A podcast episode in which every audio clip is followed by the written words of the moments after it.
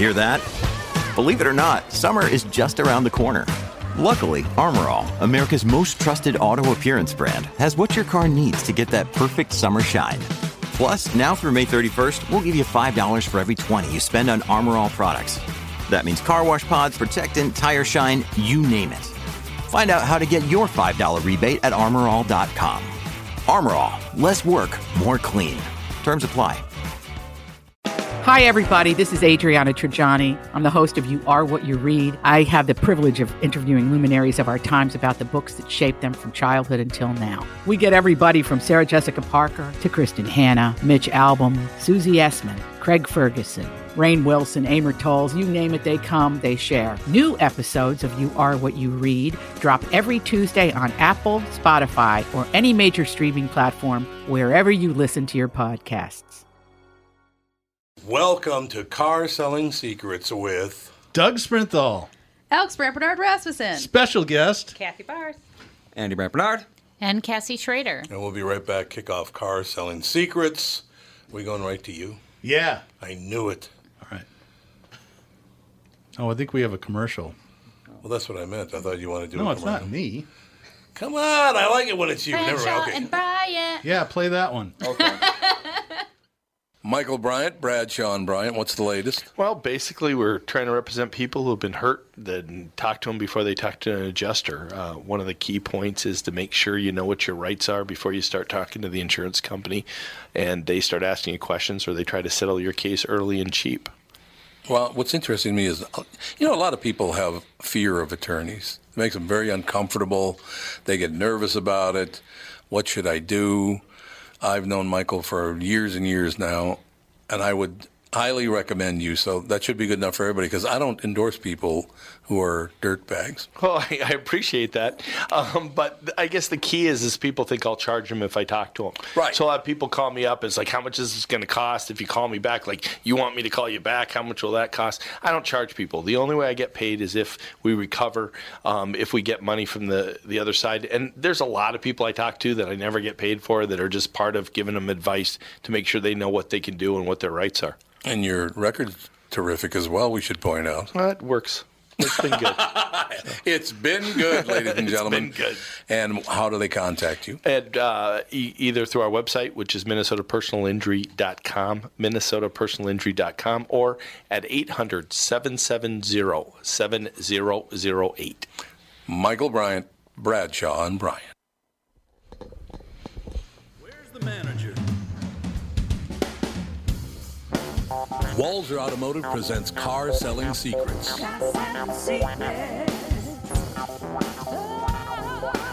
We still have to rename this thing because there's really not much secrets being shared. And there's only so many secrets in the auto industry anyway. So if anybody in listener land has a cool, groovy name, the talk and text line is always open. I can't remember what it is 612 295 1526. 295 1526. We welcome your comments and criticisms.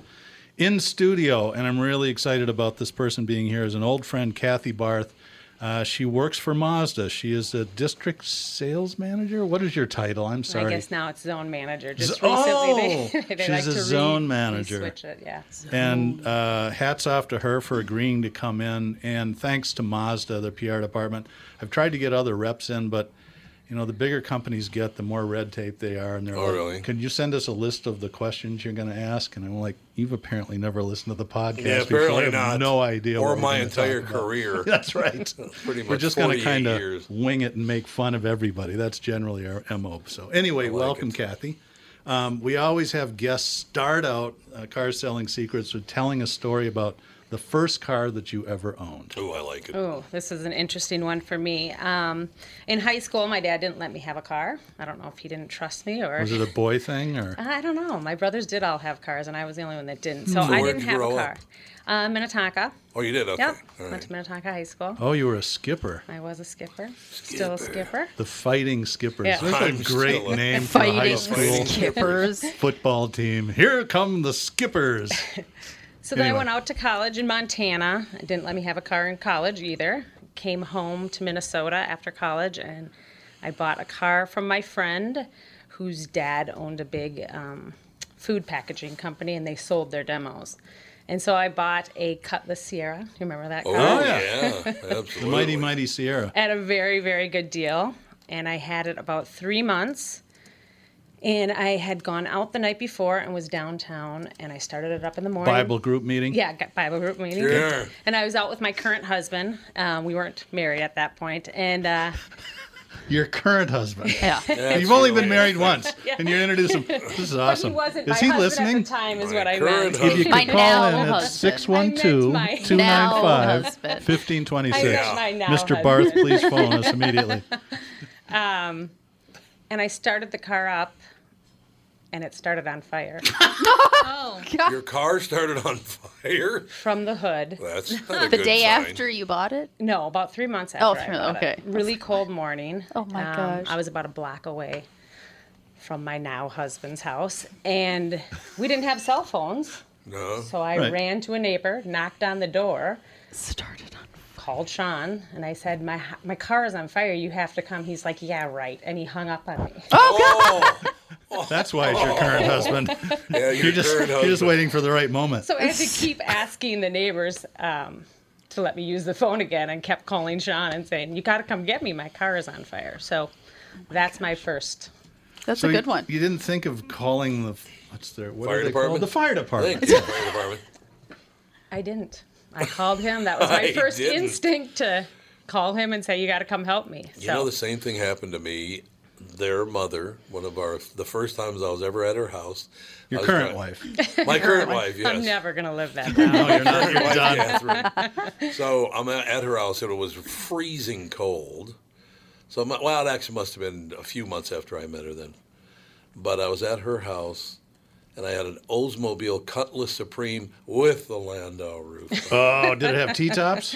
Uh, yes. That was like when I started selling cars, and by the mid '80s, that was the best used car.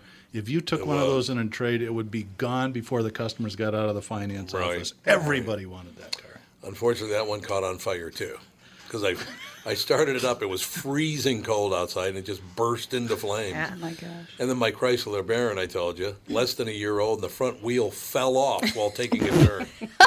nice car building back in the Yeah. 70s. Right It wasn't particularly great. No, so- it was not particularly great. Kathy, why don't you? I, I know how this works, but uh, we have a lot of listeners that aren't really in the car business, obviously.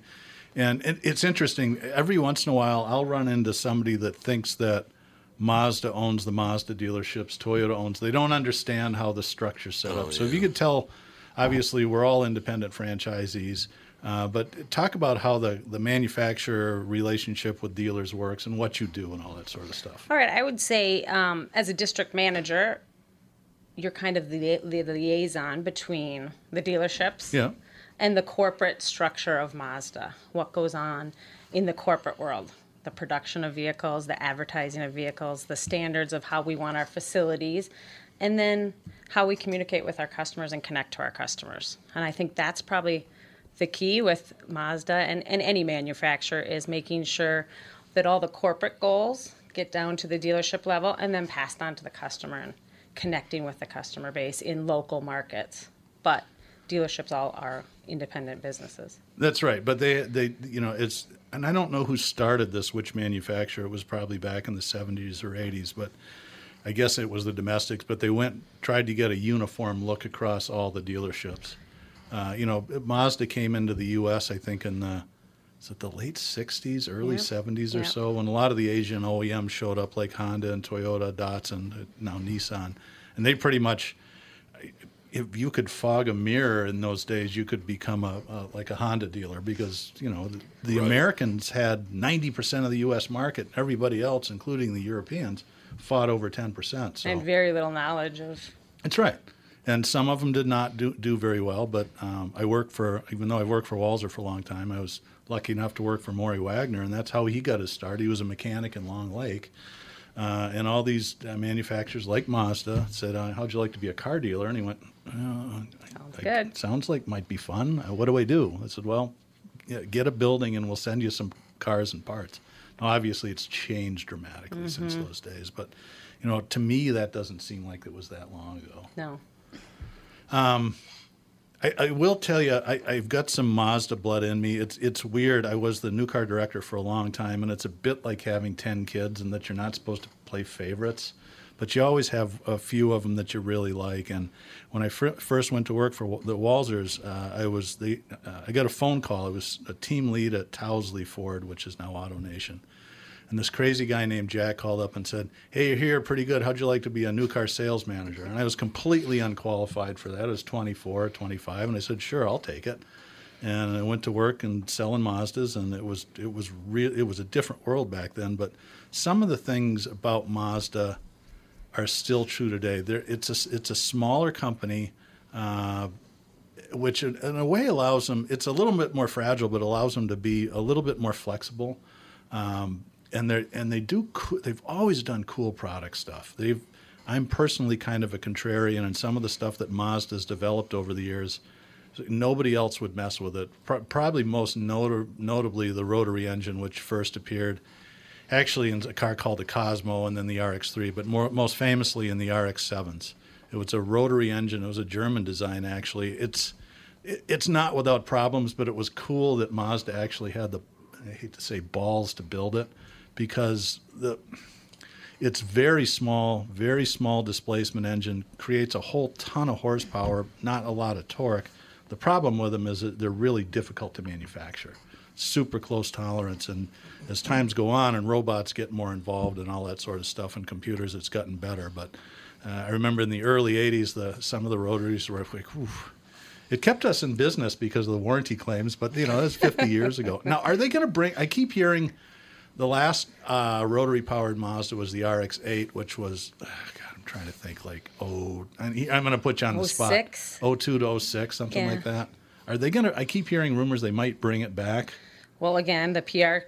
Oh, that's right. Yeah, you can't anything. tell secrets. However, what we do keep hearing is the rotary engine is not dead Okay. at Mazda, and it'll never be. It's something that they're, it's part of their heritage, and they're super excited about it, and they call it part of their challenger spirit. So, um, No, I, I get that you can't disclose secrets because we have a lot of spies listening from Oh, Japan. spies. A lot of I get uh, True. these crazy spies. people from some company called Toyota keeps tapping the line. Yeah. So I got a text from Officer Dave. He wants to know if Mazda is still majority owned by Ford or did Ford. do you want to explain that? Ford divested in 2011, Mm-hmm. so they are not. They owned about a third at one point, a point, third, right?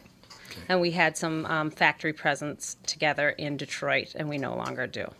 But it's my so they had a, a, a assembly plant in Flat Rock, Michigan, where they made the 626 and the Ford Fusion. And the Mazda 6 after Mazda the 6. 626. That's right, the Mazda 6. Sorry. I know they used to build the the Mazda. Is it the what was it like the B one hundred? The truck The that was like the B2000. or two thousand. That was like the Ranger. It's a Ford they- Ranger, is a sister car. These built Yep. those. Yeah, uh, they used to so build the that the, at the the- number was the designation of the engine. So 2000 was a two liter Okay. Ranger pickup that said Mazda. I couldn't remember the model, but, Yep. but yeah, yeah, I remember because my ex husband worked at the Ford plant, and they would filter in those Mazda trucks as they were going down the line. Oh, did they? Okay. I believe so, yeah, for a short time, you know, and it was, I want to say it was, I think after the Firestone tire incident, that's when it kind of petered out. Well, yeah, I think the recession killed off that, Yeah, that just was- truck. Sadly, I think that was a big mistake on They're both bringing it Ford and back. Oh, that was. Yeah, they're bringing it back, but it's not the same. It's like it's like the Chevy Colorado. It's about the size of a Silverado. It's a big truck. Yeah, I know. It it, it looks just like an F three, you know, 150, yep. Just a little bit smaller. So So it's my understanding, and again, stop me if this is a secret, but Mazda and Toyota are partnering in an assembly plant. Correct, in Huntsville, Alabama, scheduled to open up in 2021. They'll still be developing a Toyota and developing a Mazda, um, but we'll be working together on safety features and some technology and partnershiping in that. And what what are you going to build in Alabama? We are building a CX model. They have not announced which CX model. Um, it sounds like Is it'll be an all 30? new one. Um, they have not Oh announced God, that I yet. can't I can't pin you down. anything. Anyway, and it's it's very interesting. Uh, the reason Kathy and I are laughing, there's a whole segment of the automotive press that just thrive on announcing stuff before the manufacturers announce stuff. So It's uh, you know we always say when you want to learn about new product, just read automotive news or road and track. So there is a and that is the hottest segment in whether it's a secret or not in in the automotive market right now is that small midsize SUV CUV crossover. The and Mazda has two entries, actually three. Three. The CX-9's of more of a full size, but the CX-3 and the CX-5 are um, are very strong competitors. CX-5 is probably is that sixty percent of Mazda sales roughly? Yeah, and in August, you know, we had a Yeah. crazy August for the Mazda dealers here, and it was 10% of that segment, which is probably the highest in the country. Well, you guys are smart, and I'll tell you why. And so, again, Toyota people don't bother listening. Mazda is in tune with the local Minneapolis market, and they do two things every year that's incredibly successful, and nobody copies it. Is that they have additional rebates just for the auto show in Minneapolis? Because in most parts of the country, the auto show is like, oh, they have an auto show here. Here, it's a big deal, and the state fair. And you guys have done it as long as I can remember, and they just have kick-ass August. And you look at the numbers, and And they also participate, the dealers' partnership with Mazda to have this wonderful display right in front of the grandstand. Yep. So everyone can see our cars. And when you have 2 million people, a lot of people don't want to go all the way up to Machinery Hill and they get to see us. We're right by Sweet Martha's. So that's been wildly successful. Oh, so you, you load them up on cookies and get Have the 'em go blood look at our sugar up there. There you go. Have some cookies. So I got to ask you a question. There's a magazine called Rodent Track. Road and track, sorry. Road Not and rodent I track. thought he said Rodent Track. No, like, no, no. what The kind ever name is popular that? Road well, wait a minute. Track it's, magazine. It's Road and Track. Yeah, It Road still says and Rodent Track. Why would you name your magazine? Well, that? because car and driver was taken, I Well, guess. I don't know. There's a bunch of them. Jalopnik's a big Road one. and but Track, the little tiny paw marks. Spies all over the country with these cameras, and they're trying to shoot. And the manufacturers will camouflage them, so they'll take the new Subaru Outback and they'll put like plastic uh, with magnets all over it and draw zebras on it, so you really can't tell what the car looks like. It's just a Oh, big okay. game that's gone Right. on Oh for for for 50 years. It is kind of fun. So, um, God, I just lost my train of thought here. I was going to ask you another question. Because you got all excited. I have to say, I drove a Mazda when I was a nanny, and I remember being like, "This is a wonderful car." The air, what did you have? Do you remember? It had three rows.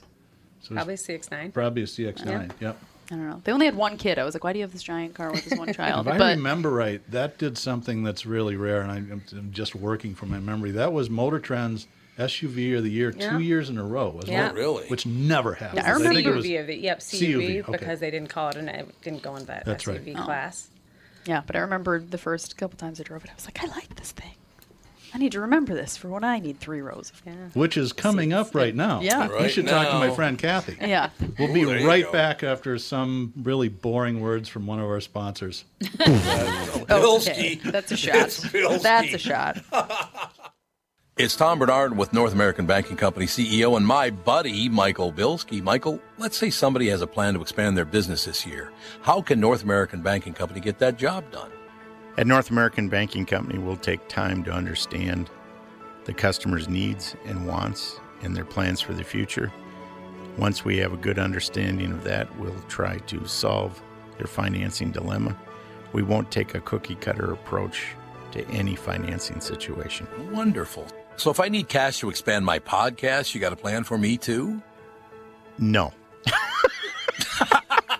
God, thank you. I see where this is going. Well, we liked love. One- working with you. We can help any business, including a podcast that's already very successful. Who's better than you? That's what I want to know. You I still are. never liked you though. You are. No, I never. Don't try to make up. I don't. Like. Why not bank with my banker, North American Banking Company, a better banking experience, member FDIC, and an equal housing lender. Tom Barnard here for Whiting Clinic LASIK and Cataract. There's no better time than now to ditch your contacts and pitch your glasses. Whiting Clinic is the place I trusted to do this for me, and it's not just me. There's a reason Whiting Clinic is the number one LASIK practice in the United States. Dr. Whiting's unsurpassed experience, the most advanced Contoura laser technology, and lifetime coverage are all backed by Whiting Clinic's best price guarantee. Being the experts they are, they wanted to make sure you have the very best for your eyes, just like I did. Call now for Whiting Clinic's $500 off LASIK savings. If you're like me, not a big fan of glasses and contact lenses, then it's time you found out if you're a candidate for LASIK.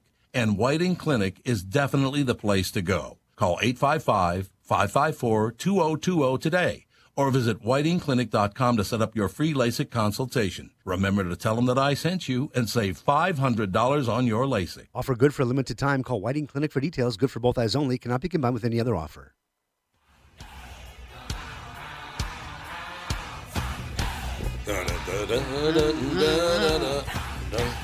We are. Go ahead. I, no, no, I, I'm fine. I was just thinking either Doc Ketchmark or, or Joe from Louisville will be able to find out. I think I will be the only morning show guy that's been on the same morning show in the same market for 40 years. I think I don't think it's ever happened before. There's probably some guy in a hundred water up in northeastern Maine That that's been doing it since count. '52. That does not count. Sorry, it's a little bit different pressure level there. We're back with Kathy Barth from Mazda Talk and text line is open. That number again is 612-295-1526.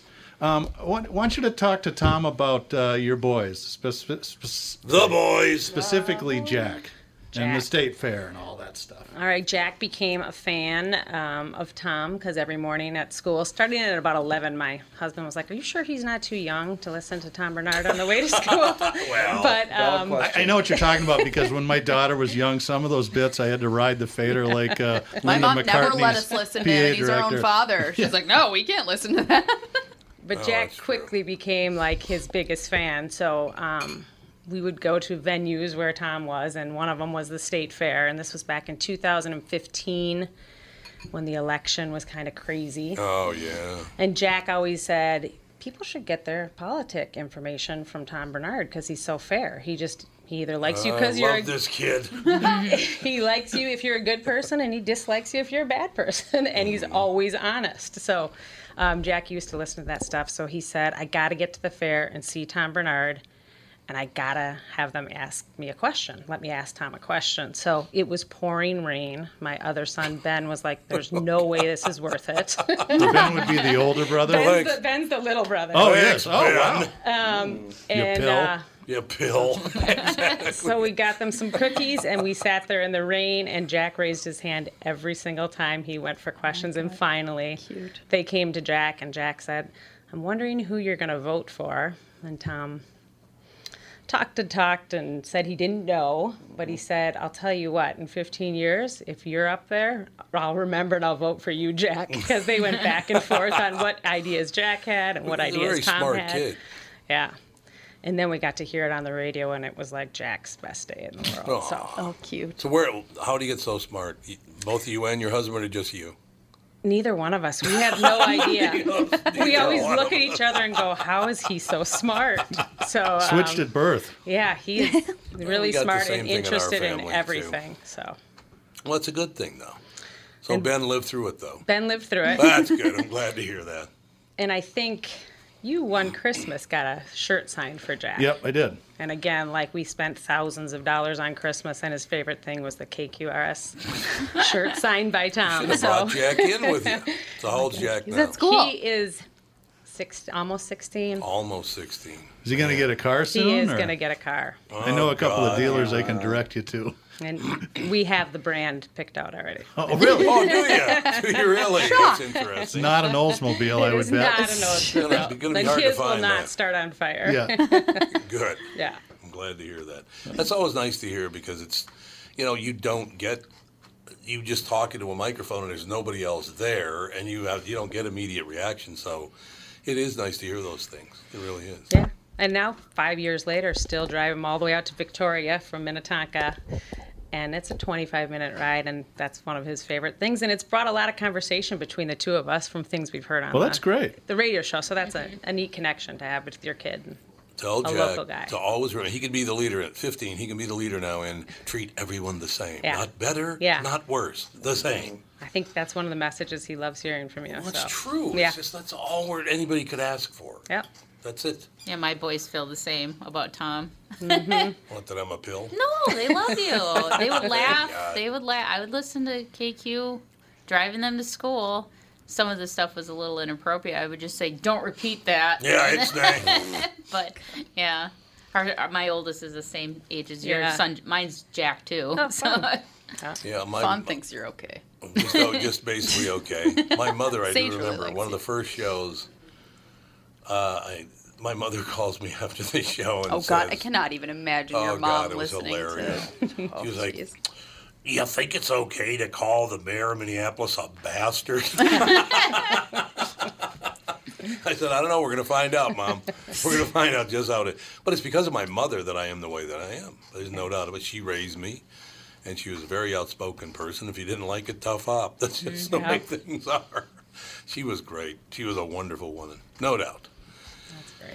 I have some, a couple automotive questions for you, and All this right. isn't uh, about Mazda, but I, I need to explain it a little bit, and I want to get your take on it. Um, a few years back, in I, I look at brands as being mainstream, where volume cars like Mazda, Honda, Ford, Chrysler, so on and so forth, and then you have luxury brands like Audi, and although Audi didn't used to be, they kind of snuck in the back door. Mercedes, Porsche, so on and so forth. And it was probably eight or nine, maybe a little bit longer than that, that the mainstream brands started to adapt the Highline marketing covenants. And what that means is the manufacturers would control what dealers can share in a public forum like radio or a podcast or on a website in terms of pricing. And I I understand, I think, why the OEMs do that, and I don't want you to speak for the entire industry. It's just your opinion. It, it does have to do with brand protection, right? Yeah. You don't want you don't want Mazda to look like you're selling mattresses and come on in and they're never be lower again and a dollar over cost and we're going out of business. Hurry, hurry, hurry! Because that's what's the word we're looking for, Alex? Is it sleazy, Huckstery. huckstery, slimy? I like think it's huckstery. huckstery. but the but as a retailer, the problem that that generates is we think that for the most part, by the time they get a potential customer gets down to our level, they've made most of the product decisions already because they have access to all this information. So they really kind of want to know two questions: Do you have it? And How much? Right. And we can't, in a lot of cases, and Mazda is not alone. Uh, uh, now, Subaru, Mazda, Honda, Toyota, Nissan, pretty much al- almost And everybody. nearly all the luxury. Other than all the luxuries, yeah. Mercedes, you can only advertise MSRP. That's it. Mm-hmm. Uh, every brand has slightly different rules, and and I don't want to bore people to death, but what, Why not? You always do. that's why I bring guests Not in. car people. Michael wanted- Bryant, if I wanted to- especially Michael. If I wanted to bore people to death, I wouldn't bring in any guests. So, what's your take on all this? What do you think about that structure, good and bad? I think it's been all good. Truthfully, I understand the retailer's concern because, like you said, the customer wants to know exactly what he can buy the price for. Um, but I think it it does keep all brands more even, and it doesn't seem like there's this giant sale every single day. And I think that sometimes confuses the customers when they see such vast differences. Oh, and we're really good at confusing people when Yeah. we want to. And I think a customer wants more of a clear communication. Um, so Yeah. I think it's been good. I think you have to think of the consumer's perspective, and there's so many different messages, and if we can make that more clear. Well, ultimately, it, it, I I think it really does come down to product. Customers focus on price all the time, but it's really interesting if you ask somebody who's bought a car uh, a year ago or longer what they paid for it, they can't hit it within three grand. When I think What'd you e- pay for your last uh, Subaru? That's a really good question. Oh, see. Right. we just got our payment under ten thousand dollars. Oh, excellent. I know that. Okay, so you know the payoff, Yep. and you know what color it is, but no, but hardly. Dan knows because he's the one that pays all the bills. Okay. But I think too product, but also the experience they have with inside the dealership. Yeah. You know, Walser, Morrie's, all you guys have that one price philosophy. That's a wonderful way to walk into a dealership, and then they remember the customer experience they have at the store. So Andy, your sister's signaling. telling you to take turn my mic off. Oh. Are you leaving? You No, leaving? I'll be right back. Oh. oh. gotta Are you going over- out to fart? now, now I'll I know where explain Fawn this. gets it from. I'll explain this, Kathy. okay.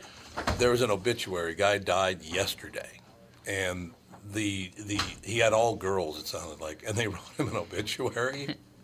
and they talked about the fact that his dog, their dad, bought a dog and named the dog Fart, just so his wife would have to stand at the door at night going Fart. How great is that? I think it's just wonderful. You got your wife Yeah. screaming fart down the street. That's great. All right, I want to get off farts and go back to something Yeah, you well, say. you So brought it up. You're a fan of the one price model. That's inter- uh, what a lot of people that aren't from the Twin Cities don't realize is this is an unusual market in that because there's so many one price dealers and the ones that aren't, I call them one price light. They use um, Luther uses a model Market called value value, yeah. value pricing. And I and it's, uh, it, Mazda's an interesting deal because I know all the guys in town. I used to work with Charlie Rizzulli at Morrie's. Yeah. So Another unique thing about Mazda is you guys all get along. and Yeah. We all play well together. and we sell more cars than almost any other market. Yeah. And we co- So- cooperate on our advertise. I mean, it's a very unique market. It is, and that's it's a good thing, and I think that provides a great customer experience. We don't want you to go any of those second class stores, but Kathy, Kathy will be fine with it if you do. No, David Luther, if you're listening, I'm just kidding, sir. But Danny, not you, because you're probably still warming up on the uh, driving range. Yeah, he's on it's the pouring rain. on the back nine at Pebble right now I as we would not doubt it, man. I think Danny does play a fair amount of golf, from what I've oh, been yeah, told. it's a possibility. I miss Danny. I haven't seen him in a long time. So, what is the what does Mazda corporate think of the? Do they ever talk to you about the Twin Cities market being unusual, or are they just Oh, not ever. They do it all the time. Really? Um, it's very, very unique market. I, I mentioned 10% of the market share on that CX5. yeah? We have extremely high customer Oh, satisfaction. we were ten percent of the U.S. Oh, no, of the Minneapolis CUV market. oh, okay. Oh, but okay, Our which market is share in huge. Minneapolis is, you know, 7.1%, I Yeah. think, which triples the national. Yeah, because you're what, doubles the tri- 2% nationally? Yeah, so we're, you know, um, That's amazing. and the customer satisfaction is ridiculously high. Dealer loyalty is ridiculously high. And I think it has to say a lot about the dealers here in Minneapolis, a lot about the one price messaging you give the customers, ease of doing business, your beautiful facilities you have here, and the, the amazing product that Mazda makes. I think Mazda has very unique, fun to drive product that is really centered around the customer. So. I'll, I'll tell you a funny story. One of my favorite people in, in Mazda, I don't know what his position now is, uh, uh, uh, Robert Davis. And he was, he's like a car guy's car guy because Oh, yeah. he loves product, he loves racing, he's gregarious, he's funnier than hell. Um, rather large fellow, and he would show up at the dealer meeting, and when it was her, his turn to talk, he'd walk out and say something like, "I know you've been all all been waiting for the eye candy." yeah. So, but he would. Mazda's a small enough company. You know, I'm just a, I'm an employee. I work for a dealer group, and you could talk product with them, having cocktails. And I said, and this was uh, mid late 2000s, and Mazda was working on uh, Diesel 6 It was in development forever. And like, God, Robert, when are you gonna? He goes, we're having problems with it. We can't get it, you know, to pass emissions. And and I wish I could talk to him now and say, you now I understand, because I remember telling him, well, Volkswagen figured it out. Why don't you just ask them how they did it? Well, Volkswagen cheated, and it cost them Yes. billions and billions and billions of dollars. So, hats off to Mazda for doing the right thing and not, you know, Yeah. trying to, to cheat the system. But you know, we back in the late 2000s, fuel prices were much more volatile than they are now today, and they'd shoot up. And we're and, and we knew the diesel technology existed with Mazda. They just couldn't bring it into the U.S. And it's like a, a six that gets 55 miles to the gallon. We we'd sell every one you can make for us, mm-hmm. and they they could never get it in. But I remember distinctly sitting at a bar at a dealer show talking to him about Yeah, that. And, yeah. He's still involved. He's more in the racing now, which was really his passion. So he's involved Which is in odd because he would have a hard time getting into a race car. But race car drivers now are about Cassie Yeah. size. And, But he's real passionate about it, Yeah. Mazda Motorsports, and he's still involved with that. And he's been with the company, you know, for forever. yeah, so forever and ever. Yep. Yeah. He's just uh, He's not out in the markets as much, but he's still involved. and probably knows what's going. on. You know, there's I've been lucky enough to meet a few people like that in my career. Uh, Bob Lutz was another guy. I met him in Detroit. He was. Uh, he's a larger than life character for people that don't know the Bob Lutz story. You should look it up. He's a General Motors guy, but he did a stint at BMW when BMW was nothing, and came up with a ad slogan that turned them into something incredible, which was BMW, the ultimate driving machine. That was the early '90s, and then all of a sudden they went boom. But this guy, I think he was a Marine fighter pilot, and he's just a really interesting dude. And he's 85, and he's got the mental acuity of somebody that's 40. So it was, it's really cool to meet people like that Yeah, because yeah. they're passionate about our business, which is unusual. You know, I think if your business is making fasteners, Yeah. but cars are cool. I don't know if you saw the group of um, visitors come into Walser Mazda yesterday. I did. I, I got out of the way because I wasn't re- I wasn't. I was kind of dressed like this, and I'm like, "Eh, I don't want to get Kathy in trouble. So we had a bunch of visitors from Hiroshima yesterday to they came to Minneapolis. Hiro- to, Hiroshima is where the big Mazda assembly plant. that's where our headquarters is. Correct. Yep, our world headquarters, and they came to talk about towing capacity. Um, and They had to fly all the way here to talk about towing and, capacity. and why it's so important in Minneapolis because they couldn't believe that it's one of the highest markets of boat ownership. Yeah. And considering when Oh, they look at our weather, they're like, how can that possibly be? You have two months of boating weather. So they wanted well, to we're stupid, but we have a lot of money. Kath, we're going to take a quick break, and we'll get back to uh, towing capacity All and right. people from Hiroshima. Okay. Tom here for Sabre Plumbing, Heating, and Air Conditioning. Right now, Sabre and Bryant are teaming up to offer 0% financing for 36 months when you buy a new Bryant furnace. This is the perfect time to replace your old furnace with a new trouble-free, energy-efficient furnace from Sabre. And when you buy Bryant equipment, you're getting one of the most trusted names in the industry. This 0% offer is available for a limited time. Call Sabre Plumbing, Heating, and Air Conditioning to find out more, and please tell them that Tom sent you. Sabre and Bryant, whatever it takes. It's Tom telling you that you can lose an average of 26.2 pounds on the 40 day weight loss program powered by Nutrimost. I lost 92.5 pounds in less than five months thanks to the Sheehy brothers and the Ultimate Wellness and Weight Loss Program powered by Nutrimost. And I encourage you to let them help you lose weight as they teach you how to stay healthy and keep that weight off. Take it from me. Having a coach keeps you accountable and it makes achieving your goals so much easier. Let the Ultimate Wellness and Weight Loss Program powered by Nutrimost help you. Schedule your immediate consultation or attend the Nutrimost free dinner at 6:30 p.m. on Monday, August 19th at Jake's in Plymouth. Call now 763-333-7337. That's 763-333-7337. Study data comes from client submitted data to a third party for tracking of daily weight loss and progress through the Nutrimost weight loss programs. See website for full disclaimer details.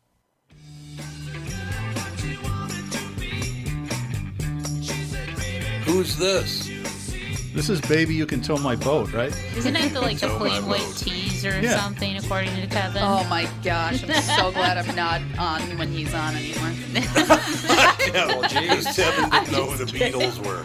Yeah, he didn't Well, he's what, 26 years old? Yeah. Well, he didn't know what a certain song was. I don't think he knew No, who the like- Beatles were either. Yeah, he thought one of the songs. Isn't that the plain white? No, didn't they sing "Hey There, The Delilah"? Delilah, That's yeah. what it was, and I'm Well, like, God. are you kidding me? Let's not forget Oh, I about just snorted on air. Ugh. You do that all professional golfer Rory McIlroy at the British Open. The Open about four years ago, he was asked to name one of the Beatles, and he said George Lucas. Oh, That's pretty funny. George Lucas. George Lucas, you know, whatever. Yeah, it's the whole. You know what's weird about that, though? I will tell you. I knew my mother's music and my grandmother's music. So I, I knew who Rudy Vallée was when I was a little boy, and I knew who I Glenn knew who Miller Rudy was. Vallée was Yeah, I when mean, I, you- was yeah. a girl. Yeah, see, this is what I'm mm-hmm. saying. But some people now they have they it's they there's a cutoff of whoever was on the radio when I was a kid, and I don't know anything other than that. Yeah. That's It's most people, I think. It's probably Very is most weird. people. It So is I- odd. I have an interesting story that just came across the wires this morning. It doesn't have anything to do with Mazda. It has to do with the car business. You know, we think we're on this watershed of change with ride sharing and all this sort of stuff. And one of the things that was a popular idea probably five or six years ago is called subscription services. Uh, Cadillac was one of the first ones. Porsche has one. Uh, and basically, what that means is you give Cadillac a set number of dollars per month, like two grand, and then you have your pick of what you want to drive. So if you've got a bunch of people coming in, and you want to drive an Escalade for four days, they'll deliver it to your place, so Oh, on and so forth.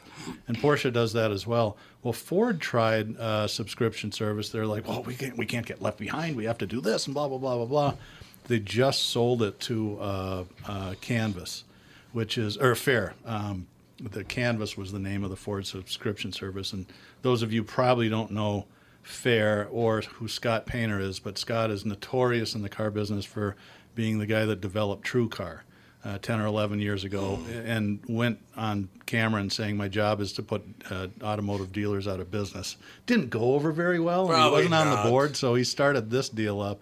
And Ford just said, You know, we think that the there isn't the sea change coming that we initially thought. And I think I don't want to be negative and say that there's a recession right around the corner, but you can hear the belts being tu- uh, tightened in the corporate world, not only automobiles, but kind of everywhere else right now. Things are going really, really well, but it's like, yeah, maybe this isn't.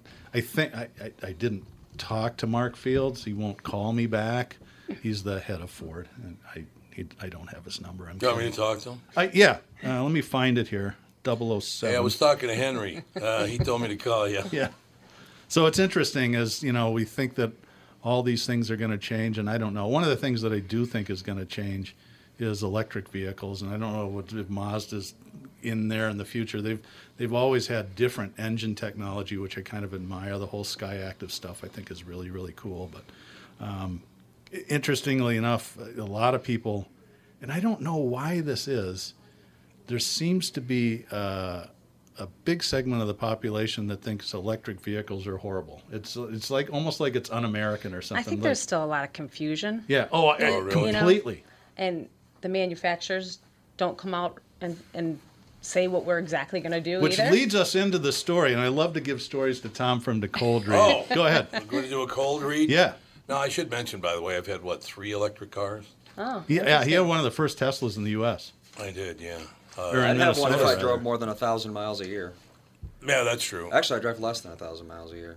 Yeah, I only drive So- about what twenty five. How do you how do you get from here to there to where? Well, for the longest time I lived. You realize Kathy hates you. no, I, I don't at all. I think it's very Way to go. Andy. I lived walking distance to work That's awesome. for several years. So Yeah, it's, that that you did. Mm-hmm. All right, I have not seen this, so this. Well, you to be know, always cold read stuff. You're great at it. Uh, you want me to read the headline? Yeah, or read just the whole thing. Okay, Ford tries to, to quash EV myths. With a number of electric vehicles on the way starting next year, Ford has started an educational campaign to address widespread misconceptions about the technology. The man in charge of vehicle electrification at Ford Motor Company says even his own family members have had trouble understanding how battery electric vehicles work. With a number of EVs on the way starting next year, Ford has started an educational campaign to address widespread misconceptions about the technology. Yeah, you've said that three times now. I know.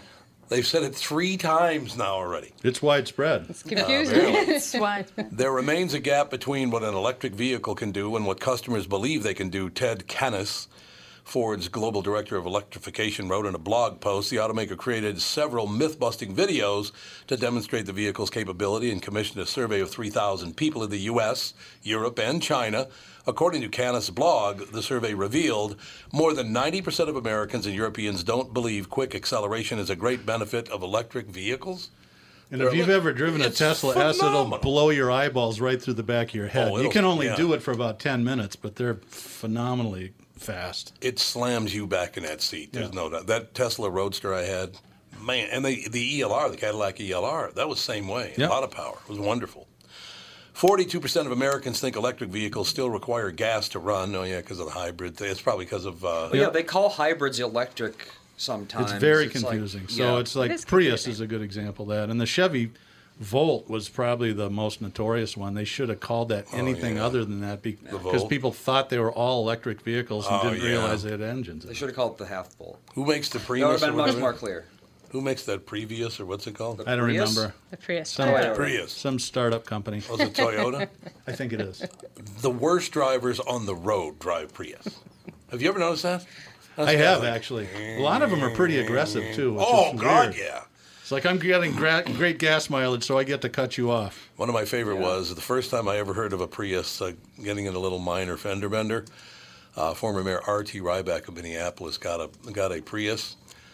Somebody told me you're supposed to put it in park when you leave, and it rolled down the hill and hit another car. Oh no, But how he had to have left it in neutral. he must have. But how can you leave an electric vehicle in neutral? Well, those shifters are a little weird if They- you've ever they driven must a. Prius, I especially the early generation ones. They, that was something that you, you'd want to pay attention during the delivery process. Because I don't think you could put the ELR in neutral. No.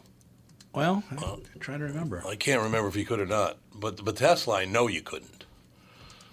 Uh, they would not roll. Te- the Tesla Roadster would not move unless you were accelerating. Yep. It just wouldn't move. You couldn't push it. It just, they, it's called bricking, actually.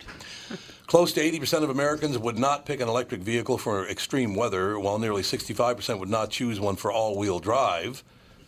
What does that have to do I with know. anything? It's, so that, that's kind of my point. uh, It is your that point. It's a good point. People are, I don't think they understand the technology. And I think when battery technology continues to get better and cheaper, and if and or when we move to alternative energies. I, I think it's just a matter of time be, before most of the stuff we drive is electric. Oh, yeah. It's a ways down the road, but you know, in terms of towing capacity, back to what you were saying, I saw a uh, press release of a prototype. It was an all-electric F-150, and it was towing like 40,000 tons of railroad cars down the track.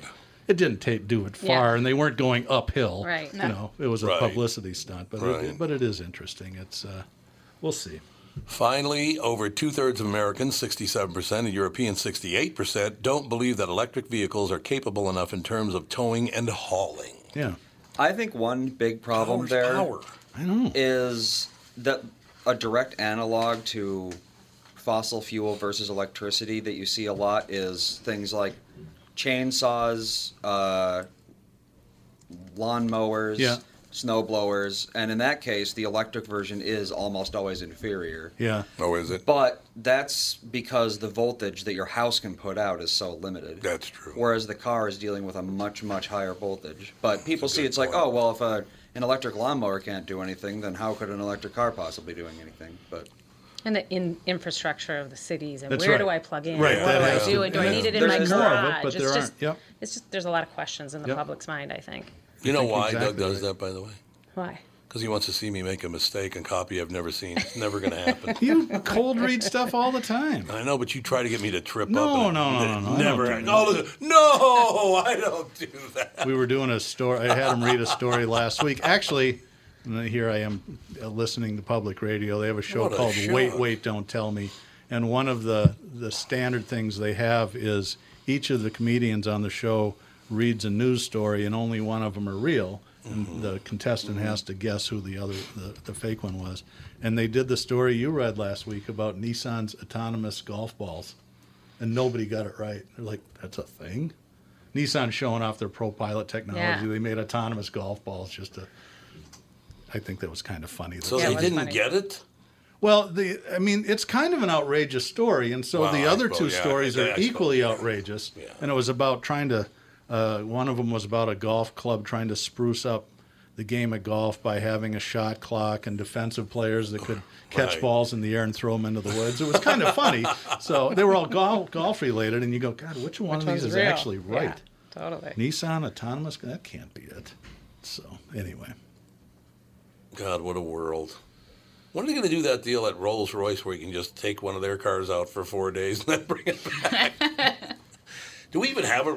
Does Sears still do Rolls no, Royce? not they haven't Not been a roller anymore? dealer for, God, probably 20, 25 years. I think Mm. the closest one's Chicago. Is it really? Yep. Because there used to be a. Where Lurcat is now used to be a Rolls Royce dealership, right across the street from the Basilica when I was a little boy. Oh, really? It was a Rolls Royce dealership.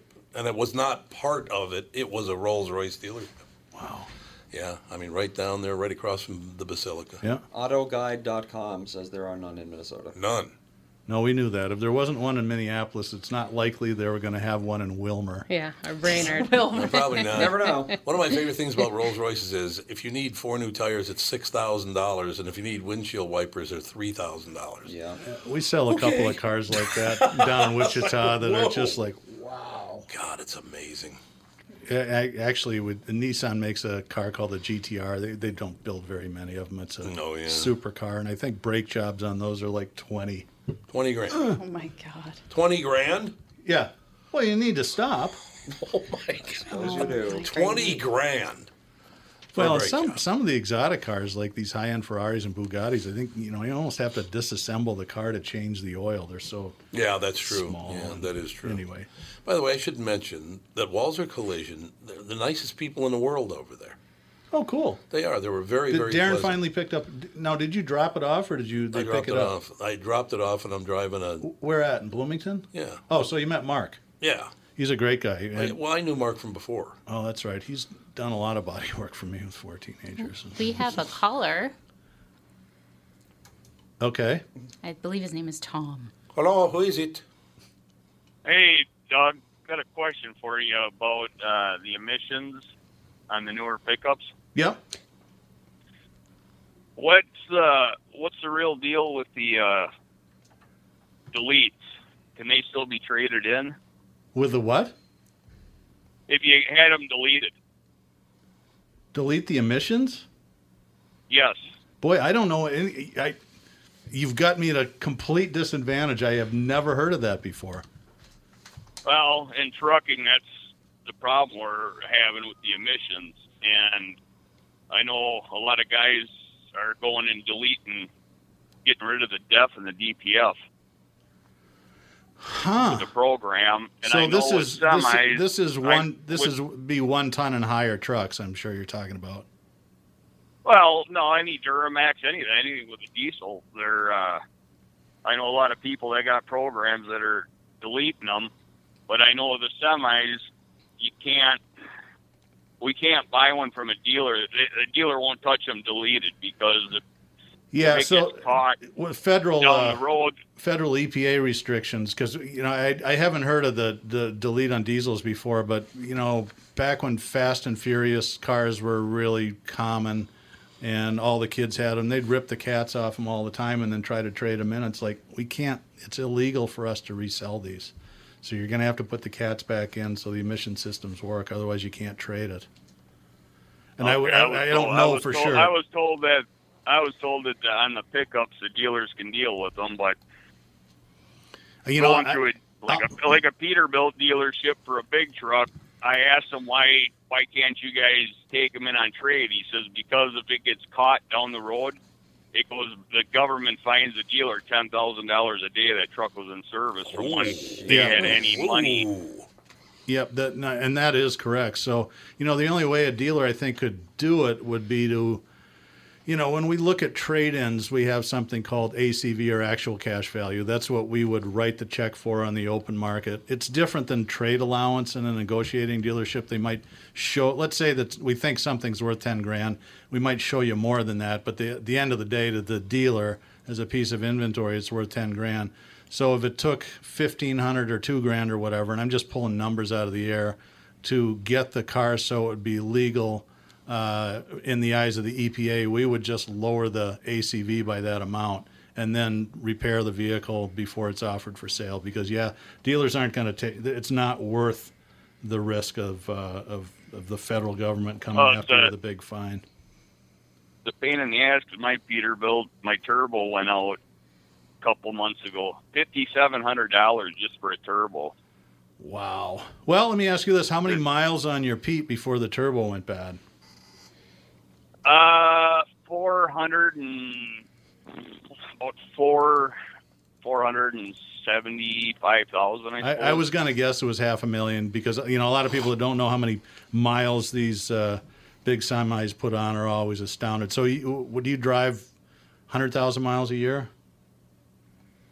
No, I do more than that. Do you really? Okay, so that's about three years worth of use before the turbo goes out. Yeah, but it's just I'm used to the I'm used to the fifteen hundred dollar turbos on an old Caterpillar motor. I had the shop fix it. and They sent me the bill. I said, "You better go put your cheaters on and recalculate that." And he's like, "Honest to God," he says, "That's not even with the actuator for the VGT." Well, then of course they changed. Apparently, Cummins changed their their ordering deal, so I was in a hurry to get the turbo put in, so they didn't send the VGT or the actuator. I mean, and you know, fifty seven hundred dollars for a turbo. Got about a month and a half, and the actuator went. So then you're coughing up another sixteen hundred dollars just for that. Well, Kathy from Mazda was talking about co- uh, towing capacities for CX9s, but unfortunately we're out of time, and I doubt you could haul a semi with a CX9. Nope, not right now. Probably true. Anyway, folks, thanks for calling in. Uh, I'm sorry I wasn't able to be more speak more intelligently. That was just uh, something that I, I I learned something, which is good. I just looked up at the clock and went, Wally's next. That's right. That's the end of Car Selling Secrets. Tune in next week. Thank you very much for being on the show, Kathy. You're welcome. Fun.